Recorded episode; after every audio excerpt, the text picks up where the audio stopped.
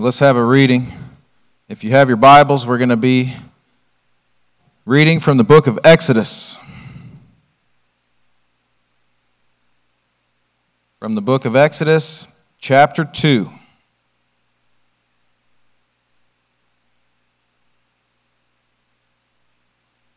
Beginning in verse 1. It's entitled The Birth of Moses. Now, a man of the house of Levi married a Levite woman, and she became pregnant and gave birth to a son. When she saw that she was fi- when he was a fine child, she laid him, she hid him for 3 months. But when she could not hide him any longer, she got a papyrus basket for him and coated it with tar and pitch. Then she placed the child in it and put it among the reeds along the bank of the Nile. His sister stood at a distance to see what would happen to him. When Pharaoh's daughter went down to the Nile to bathe, and her attendants were walking along the riverbank, she saw the basket among the reeds and sent her slave girl to get it. She opened it, and she saw the baby. He was crying, and she felt sorry for him. This is one of the Hebrew babies, she said. Then his sister asked Pharaoh's daughter, Shall I go and get one of the Hebrew women to nurse the baby for you? Yes, go, she answered. And the girl went and got the baby's mother. Pharaoh's daughter said to her, Take this baby and nurse him for me, and I'll pay you. So the woman took the baby and nursed him.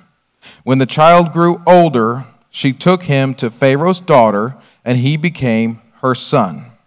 She named him Moses, saying, I drew him out of the water. Let's say our scripture declaration together. Lord, we honor your word to us. May your truth become our heart's pursuit and our life's practice. Amen.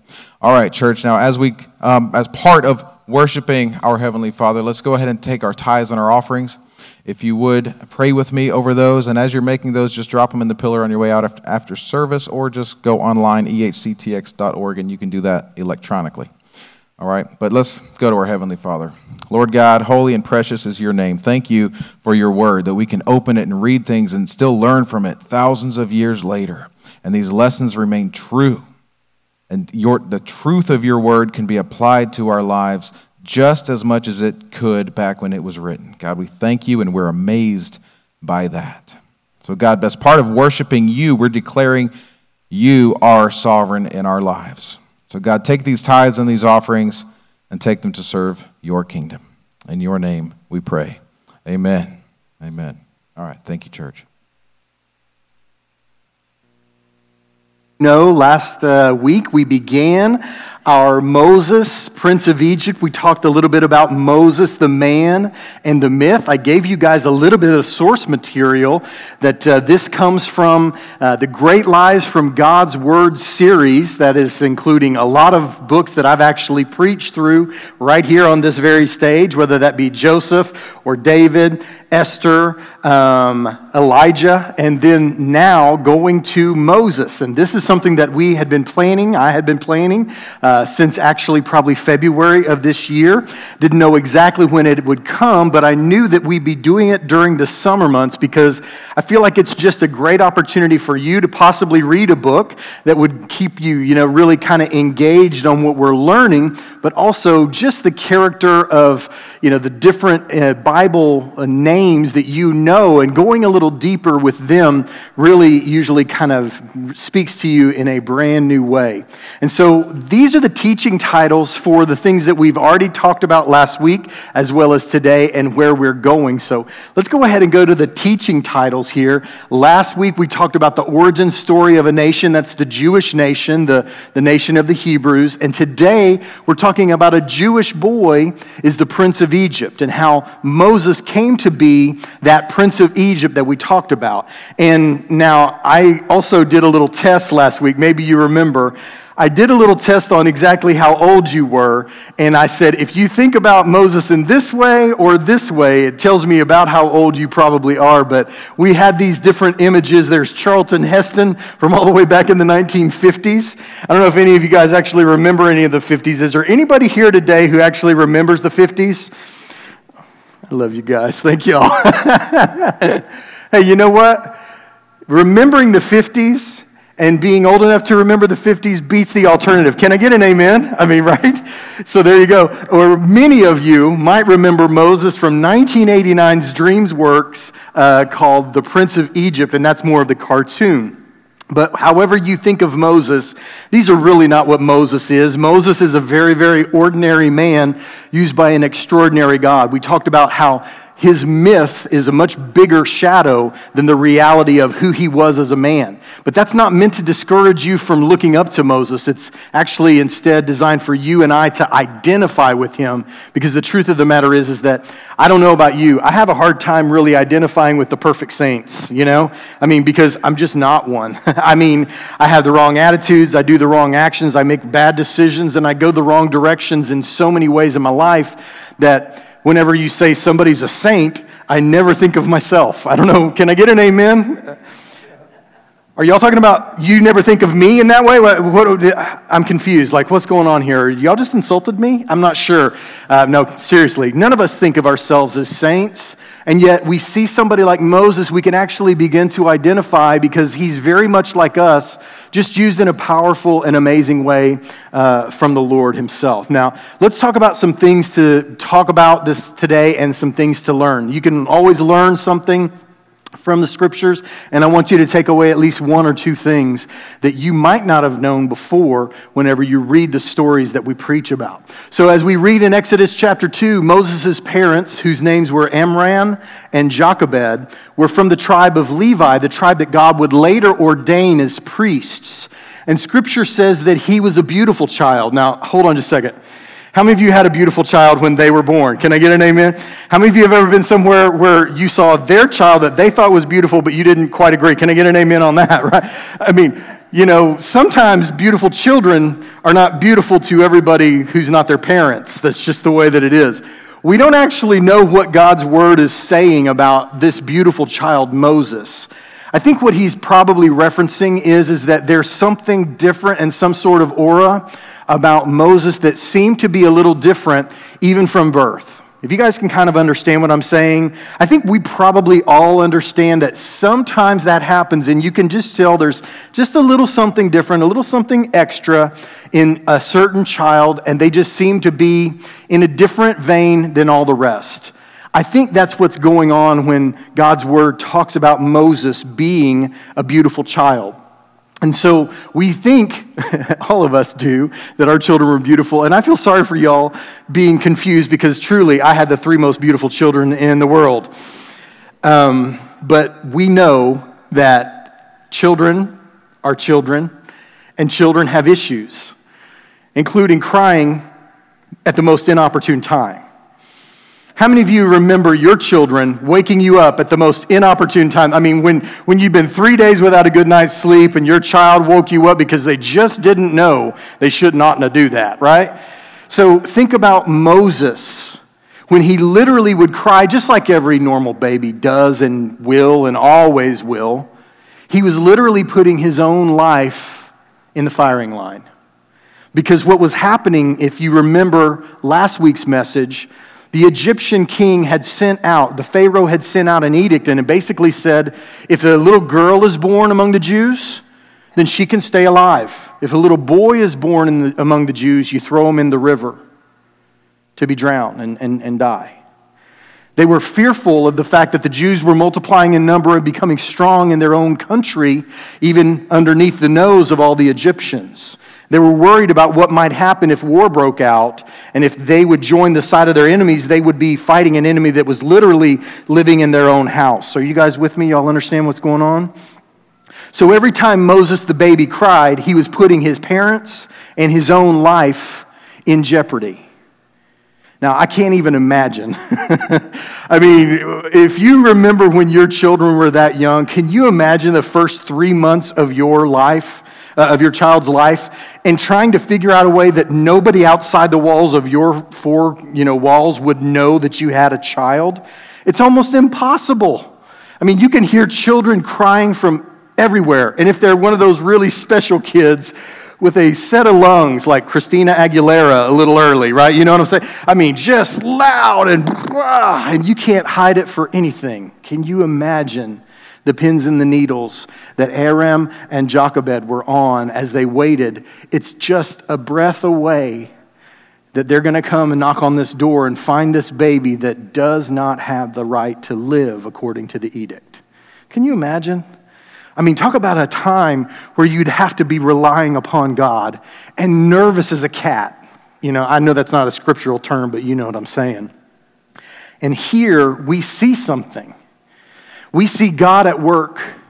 The story that I'm about to tell has got God's fingerprints all over this thing.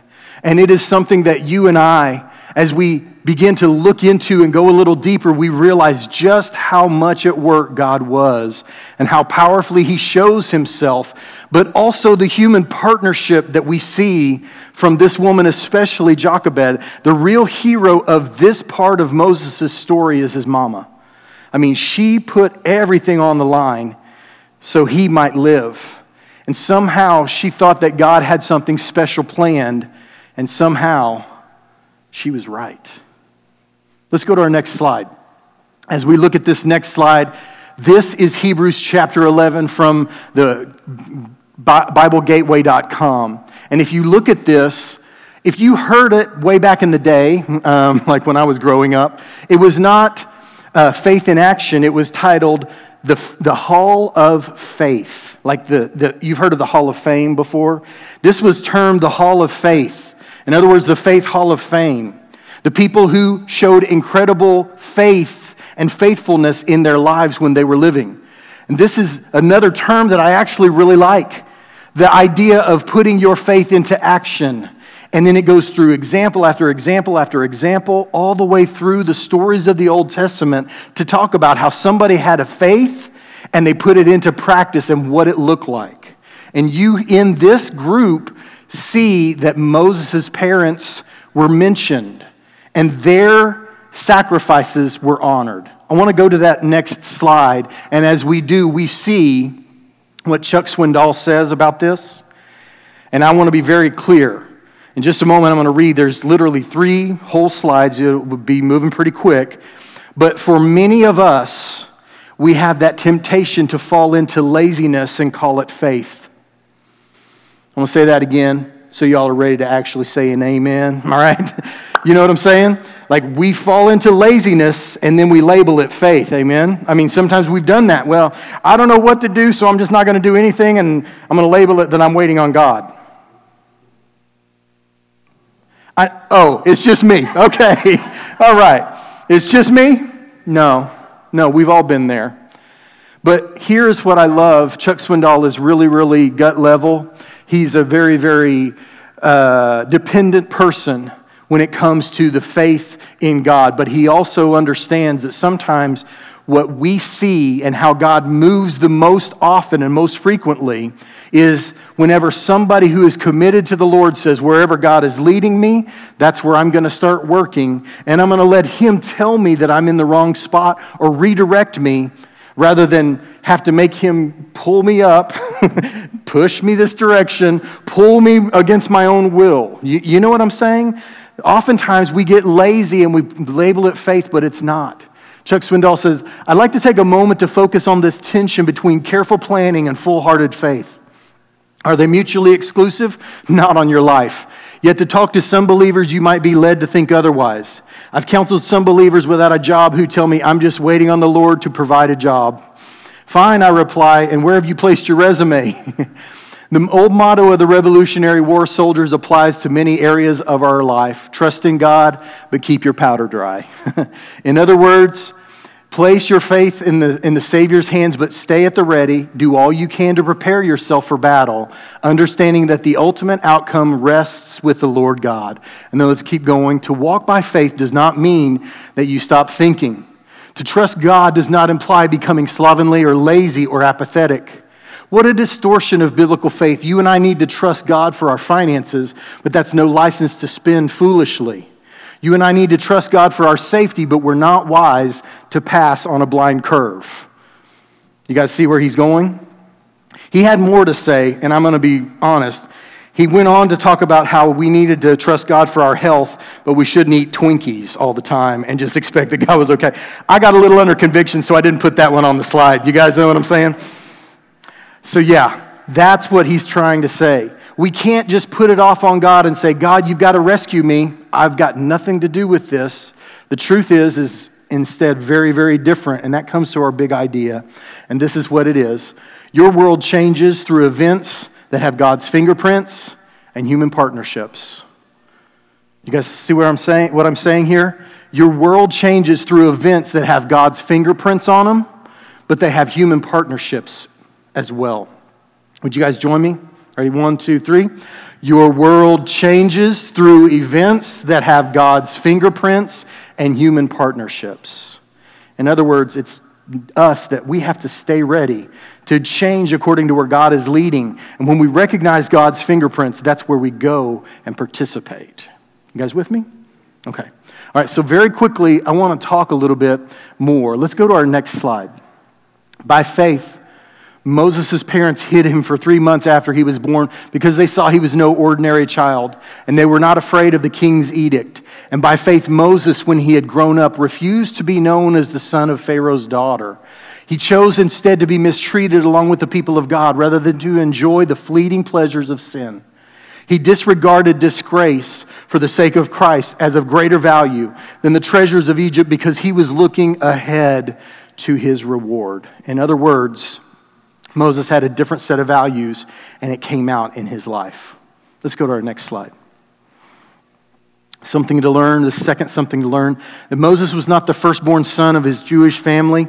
Moses' older brother and sister, Aaron and Miriam, were important parts of his story.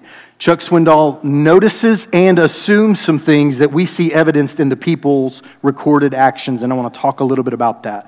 And I want to just real quickly, if you guys kind of just focus in with me for a second.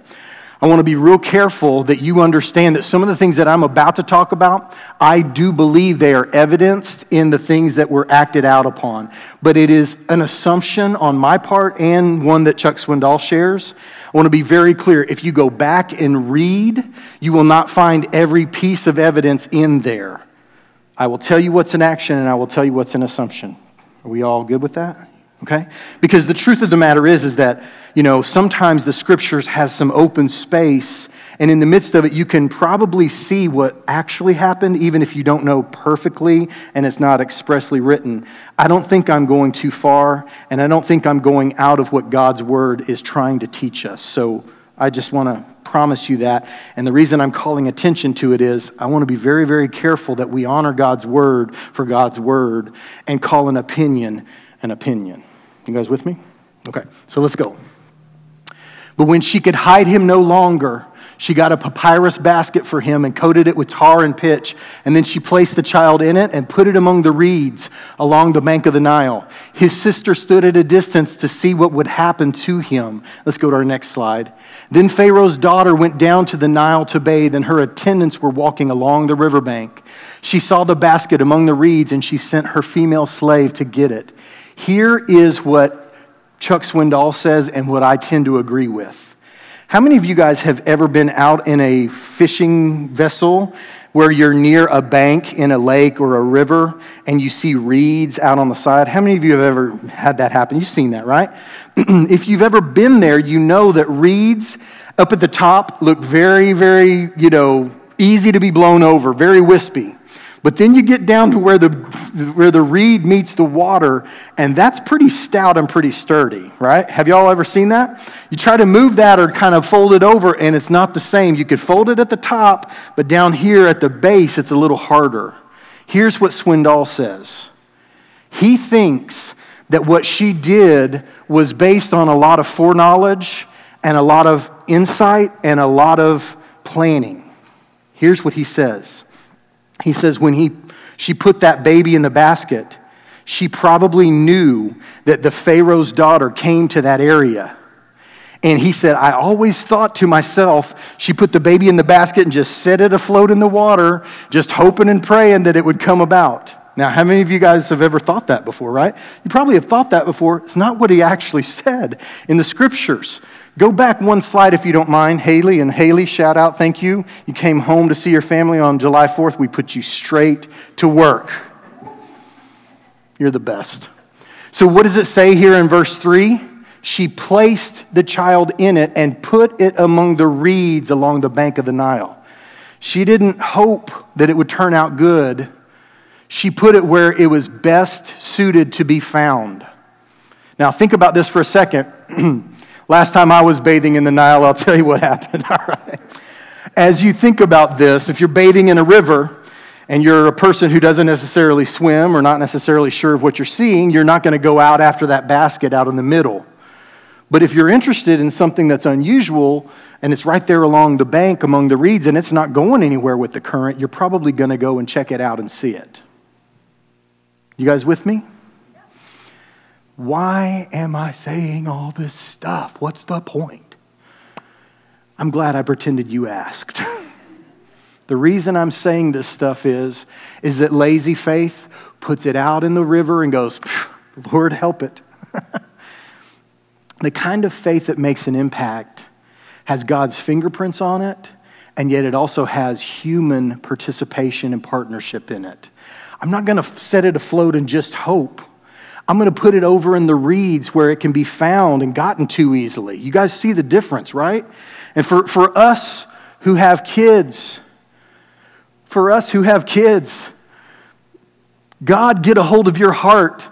If you're the person who just pushes them out into the river and says, Man, I sure hope it goes well, I got bad news for you. It won't go well. That world out there is designed to chew people up and spit them out not to push them towards faith and family and feeling good about themselves. It's actually absolutely opposite of that.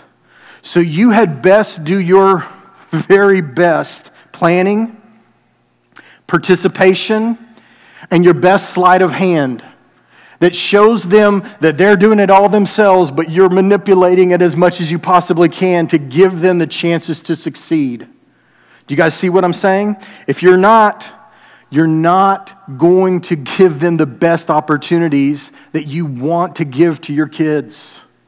I'm here to tell you that we tried our very best to give our kids increasing opportunities to be on their own, make their own decisions.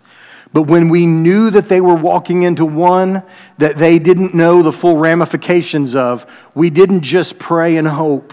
We started talking. And sometimes it was weeks and months of talking about something before they decided that they would start parroting back to us the principles of God that we had been sowing in their life for months. Do you guys understand what I'm saying? If you're not doing that for your kids or your grandkids or the people that are important in your life, you're pushing them out into the river and hoping, and it probably won't go well. I'm just telling you. As best I can, do your best to say, I'm going to place the child in the reeds. I'm not going to just let it go and hope. And then I'm going to place it in the place where I've seen the, the Egyptian Pharaoh's daughter come on a number of different occasions. And then do you guys know the rest of the story before we go to the rest of the story?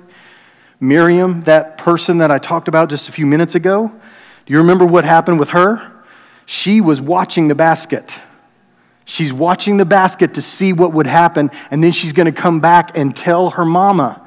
And actually, not just that, but she's also going to get involved in a conversation and have a conversation with the woman who's about to take this baby into her life and into her heart and into her home.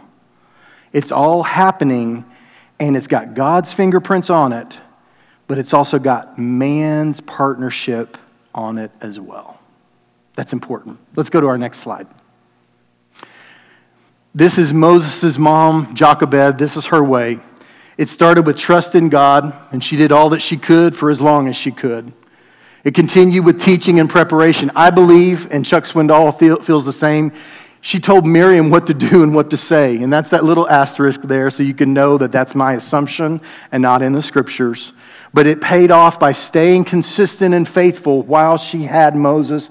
As long as she had him in her home, she instilled in him the truth of God and God's word. Moses, in the end, identifies first with the Jews and not the Egyptians. How in the world is that possible when that's the prince of Egypt and these folks are not? These folks are building the bricks for the palaces for the prince of Egypt. How do you identify with these folks first instead of these? Somebody did something really good to put the truth down in that child's heart, and we don't have to wonder who it was. The Faith Hall of Fame lists her name and has her listed as Moses' mother and father who cared about their children in every way possible. Don't miss this. It's on our next slide. Moses escaped death, and Moses' mother was paid to raise her own son for the daughter of Pharaoh. If you don't know the rest of the story, Miriam goes, Hey, what's going on over here? You got a little baby that you found? Nobody's there to take care of the baby, and my goodness, why would a Pharaoh want to do that with all the screaming and crying and all that? But I tell you what, how about I do this for you? This is all the New Texas version. Y'all with me? How about I do this for you? How about I go and find one of the Hebrew women to take care of that baby and raise that child for you? And the Pharaoh's daughter says, That sounds great. And guess who she goes and gets? Moses' own mother to raise him under the knowing of the, the prince of Pharaoh who, who had said every Jewish boy has to die. She knew that this was a Jewish boy. He lives because she has the favor of the Pharaoh working on her behalf. It's got God's fingerprints on it, but it's also a man's partnership. You guys with me? Moses had the best education in the most advanced society in his day. Moses truly was a prince of Egypt. So, here is where I feel good. And I wish I could stop. And I wish that there were parts of me that say, we're just moving on. But I cannot, in good conscience, do this. And so I'm going to be talking about something over the next few minutes that are really, really difficult to talk about, but I feel like I really do need to. And I can promise you that there will be some of you who are mad at me for one reason, and then others of you who will be mad at me for another reason when I'm done. And what I'm going to ask you to do is, I'm going to ask you to know that I am a friend that loves you and that is under obligation not to you first, but to God first. So I'm going to one day stand before the Lord, and He's going to say to me, Randy, there's some things in my word that you didn't talk about often, and he'll be right. But this particular situation, I cannot simply allow to go by without touching on something that's definitely, definitely touchy. So I'm going to ask for a little bit of grace and I'm going to ask that if I bother you or offend you, that you do me the service of texting me or calling me so that we can have a discussion. Because I've figured out that in our world, there's not a lot of discussions anymore, there's just a lot of assumptions. And um, a lot of pigeonholes for people that we like to put them in, and then we write them off. Have y'all ever heard of ghosting somebody? It's when you were a friend and then suddenly you can't be found with an APB, right? All points bulletin, right? You can't be found. What I'm about to say is probably going to offend every single one of you in this room in one way or another. But to be very honest and very blunt, I feel like I have to say something. A couple weeks back, I talked about parenting and how the truth of the matter is is that sometimes we look at our kids and we go, "Why don't they know this?" They're supposed to know this. I mean, they're old enough to know this. What's their problem? And I told you that that is God's way of reminding us that our job is not yet done. that whenever we see a weakness or a failing or a misunderstanding or the wrong viewpoint in our children that we are supposed to step forward and say this is my job sometimes in my world my reliance upon and the anchor that is the scripture of God's word puts me in direct opposition with what is popular and with what is the modern philosophy of society.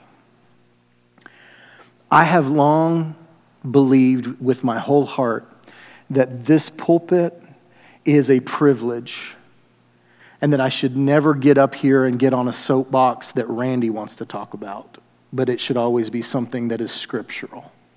You guys with me?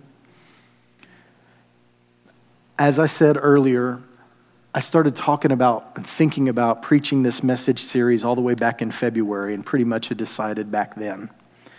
Little could I have ever thought about the situation with the Roe v. Wade thing going on. Now you know where I'm going. Should I just pray and just like let some of y'all just scurry? I don't know. But the truth of the matter is, is that little and could I have ever thought about Roe v. Wade being overturned? So there's protests that are going on. You guys have seen this. Um, definitely a difficult thing. And you know what? I know that in our society, even among churches and church people, that there are people that feel both ways on both sides of this. And so, what I'm going to do is I'm going to make everybody mad rather than not talk about it at all. Because here's the truth if I am the spiritual father of the church as the pastor, and I don't say that with any pride, I say it with responsibility alone. It is my responsibility to teach you what the Bible says, and that I will stand before God to give an account for. So, my hope is never to offend, but I know that there is times there are times, excuse me, where the gospel and the truth of scriptures offend modern sensibilities. I can't look at a passage of scripture where the Pharaoh demands that babies be killed and not mention the thing that is going on and the touch point of the Roe v. Wade decision that's going on right now. You guys with me? So I want to keep talking about this, and I think that there will be some who will agree with parts and disagree with parts, and that's fine. But I know that I will stand before the Lord. And if you know you've been here a long time, you know that you've probably never heard me mention this from the pulpit. Not because I don't have a very clear opinion and clear decision from what I believe God's word to say, but because my intention is to continue to teach God's word.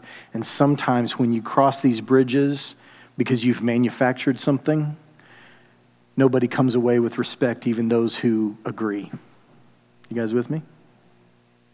So let's keep going. Pew Research says a few things in the data about abortions in the United States. And this is the kind of blown up version, but here's some of the things that we take away. Approximately 70% of the women who have had an abortion are in their teens or in their 20s. Now, here's where we can all agree. Thank God that I'm not responsible and constantly giving every single day's thought to the things that I made mistakes on when I'm in my teens and my 20s. Can I get an amen? Right? There are a lot of young women who have left the church because they know that the church's stand most of the time is pro life, but they don't hear the grace in that pro life statement. And a lot of them are leaving the church in their teens and 20s because they've made a mistake because the problem for teenagers and 20 year olds is that they don't get that stuff is temporary. It feels absolutely incredibly lifetime, right? And so, because of that, they leave the church. They think God hates them. and they have nothing ever to do with the church again. And in the midst of it all, it would be very easy for me to stand up here and bang the pulpit and say, I'm glad that Roe v. Wade is in the process of getting overturned. And I'm going to tell you something spoiler alert, I am. I am. I believe it's biblical. But that puts me in opposition with about 60% of the world. About 60% of the world says they don't believe that Roe v. Wade should be overturned. I'm going to tell you why I believe that God's word teaches us something that might be counterculture. And I'm going to do so in such a way I hope that you will come away because dirty little secret. Dirty little secret. People that you know that you don't know have had an abortion have had an abortion. That's true. Whether you admit that or not, or whether you grasp it or not, numbers don't lie in that way. There are people who made bad decisions in their teens and 20s who wish they could undo them, but they realize that they can't. I sit here, the father of three daughters, and I'm going to tell you something. If you think I believe that that would never happen to my daughter, I'm telling you, fear and lack of understanding and lack of wisdom can make you do some crazy things that you regret for the rest of your life. It could happen to my daughter. It could happen to your daughter, your granddaughter. It could have even happened to you. And now I'm going to call out some other people. Guys, if you were the father of a child and walked away and didn't support that woman who didn't know what she would do, you're just as much at fault as she was. But she's carrying the stigma, and you walk away scot free, and it ain't right. Yeah, I knew I wouldn't get an amen. but I'm telling you, this is wrong on all levels. It's broken. Our world is broken. I believe that the only answer is the scriptures. This is not what the world says. This is what I believe that God's word says, and it's different. I talk a lot about being timely and being timeless, and how if we're constantly worried about where the things are today, where's the wind blowing today? This is what I believe today. That will always feel like shifting sand. But if you will say, even if it hurts, I'm going to follow the true north of God's word, even if it hurts you right now, it will bring healing. It will bring solidity and a foundation to your life. And I offer everything that I am saying with a broken heart, knowing that this is our fallen world. And I'm talking to fallen people. And the reason I know it is because you're listening to a fallen preacher. So there's nothing here that involves judgment. If you look at Jesus, talking about the men who were let off scot free. Do you remember the, the story of Jesus and the harlot? Where they bring her and they say, This woman was caught in the very act of adultery. Well, who was there with her when she's the only one you brought? Seems like if she's caught in the act of adultery, you know who the guy was. Where's he at? And why did you just bring the lady? And what did Jesus say? Where are those that condemn you? She said, They all left. I don't know. He said, I don't condemn you anymore, but go your way and sin no more. I'm not going to say that abortion is okay because I just don't believe that it's true. I believe, according to the scriptures, it puts us as Christians and Bible believing Christians in direct opposition with God's truth and the world's opinion. And sometimes that's what it is. And I can't do it any other way. Because here's what I found when I'd rather go with the flow, I've found everything else in the book to be true. So I can't take what I want and throw out the stuff that I don't. Two separate agencies reported how many abortions. If you go back with me, I know you can't follow me. I mean, why in the world would you? Two separate agencies reported how many abortions took place there were almost 630,000 according to the CDC, and the Guttmacher Institute, there was about 930,000. Whichever one you think is right. I'm going to let you choose and let you decide. That's not a hill I care about at all. But here's what I do know there's a high percentage. That means that somebody in your family probably has had an abortion. And for us who want to declare what is right, but do so with no grace, we're pushing people away that need God's grace and feel that need in a very acute way. But we as Christians are getting in the way of the only one who could bring healing to that situation.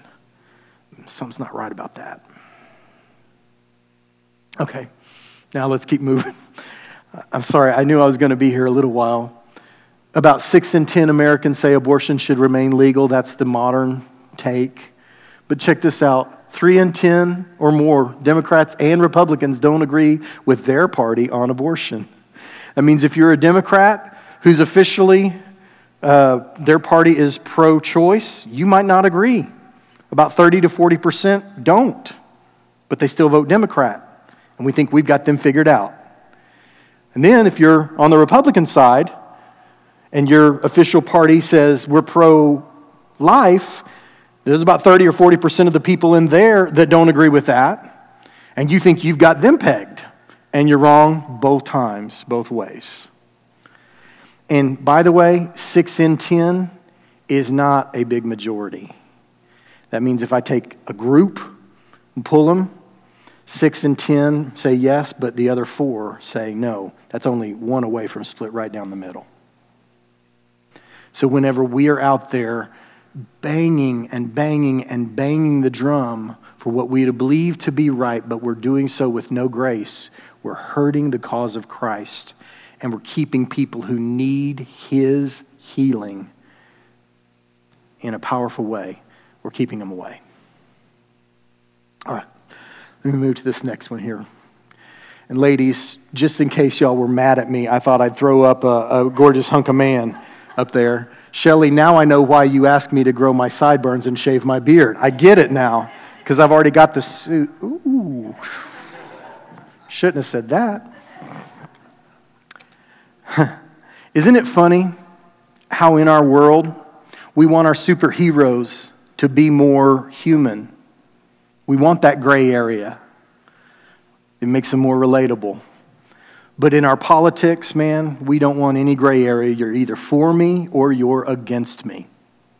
You know, back in the day, Superman was the model of virtue, not a single weakness except for kryptonite. But have you noticed how somebody like Batman and some of the more modern, and we talk about their weakness and this problem and their flawed and their personality issues and all that? We're getting to a world where we want our heroes to have no gray area.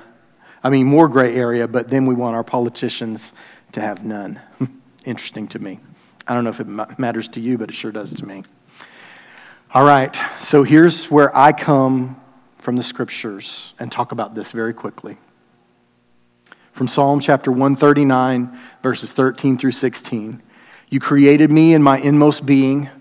You knit me together in my mother's womb. I praise you because I am fearfully and wonderfully made. Your works are wonderful, and I know that full well. My frame was not hidden from you when I was made in the secret place, when I was woven together in the depths of the earth. And then it goes on Your eyes saw my unformed body. All the days ordained for me were written in your book before one of them came to be. I have dedicated babies in this place, and you've said amen when I said there's never a child born without a purpose and without God giving them life. I believe it. The question comes in where life begins I understand. But in these passages of Scripture, including the one in Jeremiah where he says, Before I formed you in the womb, I knew you, I believe this tells us that God's ordination of our lives begins even before a birth is given. This is why I believe what I believe. So here's what I would say give grace be an instrument of God's grace and healing for people. when they talked about Jesus in the book of John, he said, We beheld him, and he was full of grace and he was full of truth. This is truth. I hope it's being presented in a way that you understand the grace. Now I'm going to make it personal. I thank God that I was not a person who lived in China between 1980 and 2015 when the one child policy was enacted. Let's go to our next slide. Moses escapes death, lives to fulfill his destiny as the man God chose to use to accomplish great things in his day. He went from prince of Egypt to a father of a nation.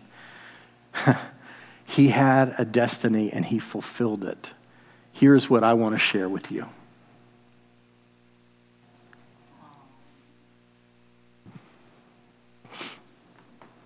That's Tori in the black, that's Taryn on the right, and that's Tatum on the left.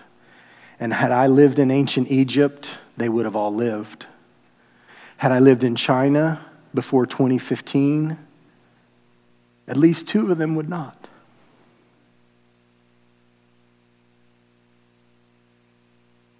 The likelihood is is that three of them would not because they weren't a boy and our society there values men over women. And so the likelihood is that none of the children that God gave me, none of the three most important people in my life outside of my wife and my God would even exist today. This is why what is right is right. Period. End of discussion. And can I tell you something else? The truth of the matter is is that I'm not even really telling you the whole story. The whole story is, is that my wife never should have come to be. Her mother and her father were never married. A GI back from Vietnam and a one night stand with a gal that he knew produced my wife. The best woman I've ever met in my life, bar none. Bar none a woman who influences all of you in ways that you don't even know, many that you do, and influences thousands of kids in her teaching career and raised the three best girls in the world. Sorry. Y'all can have second best, third best, whatever. I'm a little bit prejudiced about these girls. None of them should be here, but they all are because God's purpose stood. Now, what does all this have to do with Moses? What am I talking about here? I'm talking about a woman who defied the government to do what was godly and right no matter what. I'm talking about a woman who said, My child is a gift from God, and whether the government recognizes it or not, I will keep this child. I will raise this child in every way I can. And then when I can no longer raise this child, I will release this child and I will give them back to the God that gave them to me in the very first place. You look in this story and you see that people were usurping God's choices in children's lives, and it was okay. I'm here to tell you it's not okay. And it's God's choice that should stand and not ours. I can't avoid it. I couldn't skirt around it, and I couldn't pretend that it wasn't there. I have to talk about the truth of God's word when it's right there in front of my face. So here's what I would share with you. If you are a woman who has been affected in some way in the things that we've talked about, I want to tell you that you are loved and that you are God's child yourself. If you have something like this in your past, you are forgiven. If you seek that, there's no justification and no condemnation. I mean, you don't have to do these things to be forgiven from God. That's not at all what's going on. It's so important that you grasp and understand that God's purposes matter. And that when we talk about God's fingerprints, about the children He has blessed us with, there is also the partnership that you have to say, It might be hard, but I will take this child as a gift from God and I will let them be what God created them to be. And I will do my best to make sure it happens. There's a lot. And I hope that if this is something that is difficult for you, that you will let me know. Because the truth of the matter is, is that even if you or I are on different sides of this issue, it doesn't change the fact that I love you. It doesn't change that at all. Not, not one bit. It doesn't change the fact that I respect you wherever you've been. Let's just agree that you won't hold me accountable for the things that God has forgiven in my teens and 20s if I don't do the same to you. Amen. All right. I want to keep moving here, and I'm just about done. You look in your life, and I talked a lot about this last week about the idea of changing your world, not in the, not in the way that we do when we talk about people you know, changing their world in like the graduation sense, you know, I'll go out and change the world. But in your life, how do things change? You ask what needs to change and you ask where is God working? You look for God's provision and his preparation in your life. And that's where you roll up your sleeves and say, It's got God's fingerprints on it. Now I'm rushing in to partner with him, not overtake it, but to partner with him. And I'm going to be involved in that, in whatever He leads me to do. So, as you and I look where God is working in our lives, we have the opportunity to be partners with Him rather than just simply spectators of what He's doing. It's important. Let's go to our next slide very quickly. This is all that we see before on Moses' mom, but at the end we see that she released Moses, trusting God with the results. Here's what I mean. Go to this next slide, and we're bringing this to a close. The sister, Miriam, asks Pharaoh's daughter, Shall I go get one of the Hebrew women to nurse this baby for you? Yes, go, she says. So the girl went, got the baby's mother. Pharaoh's daughter said to her, Take this baby, nurse him for me, and I will what? Pay you.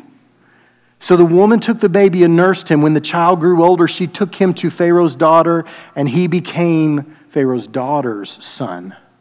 She named him Moses, saying, I drew him out of the water. And Moses sounds like the Hebrew for draw out. In other words, she named him. She had her own part to play. And when you release your children, what the world begins to do in their life, you cannot help but do your very best to prepare them. Steel them. Be there as their safety net. Give them wings, give them roots. Do everything that you possibly can to help them, to make sure that they are ready for the world because the world is a hard and harsh place. But they need your help and your protection.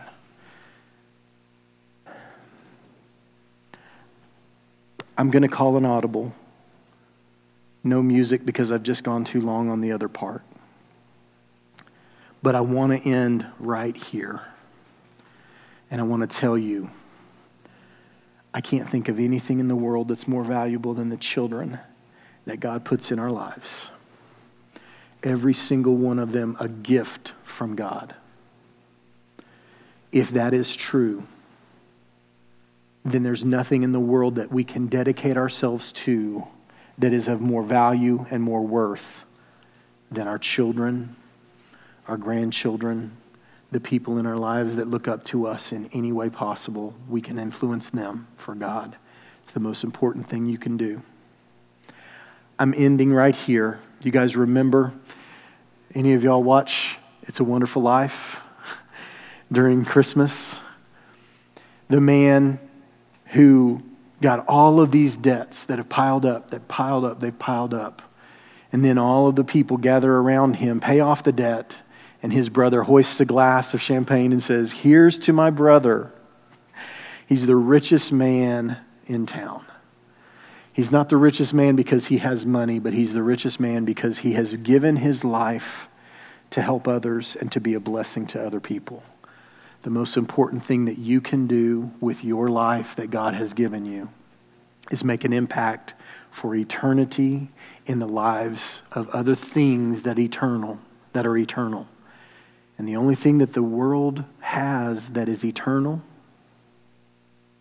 are people. Your kids, my kids, the people that we know. So let's give our lives to them and let's value them and honor them as the gifts that they are the gifts from God.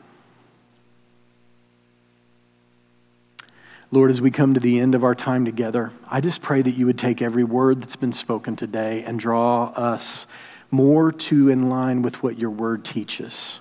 It is true that oftentimes our world pulls us away and pulls us in a direction where we are not having the mindset of God, but having the mindset of modern world.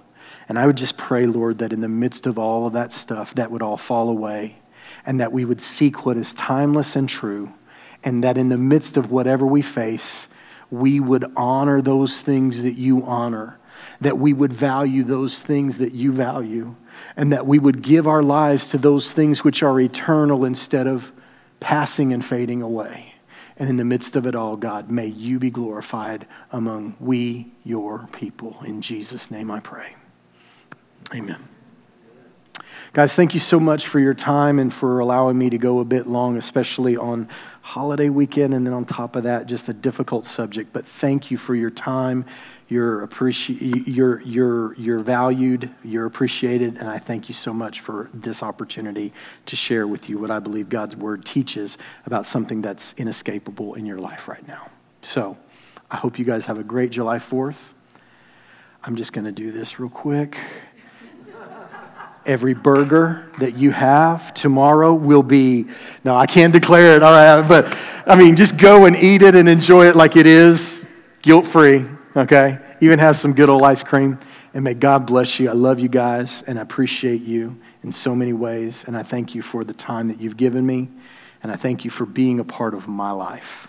God bless you. You're dismissed. We're ending the way we always do. We've just heard God's word. Now let's go live it. Love you guys.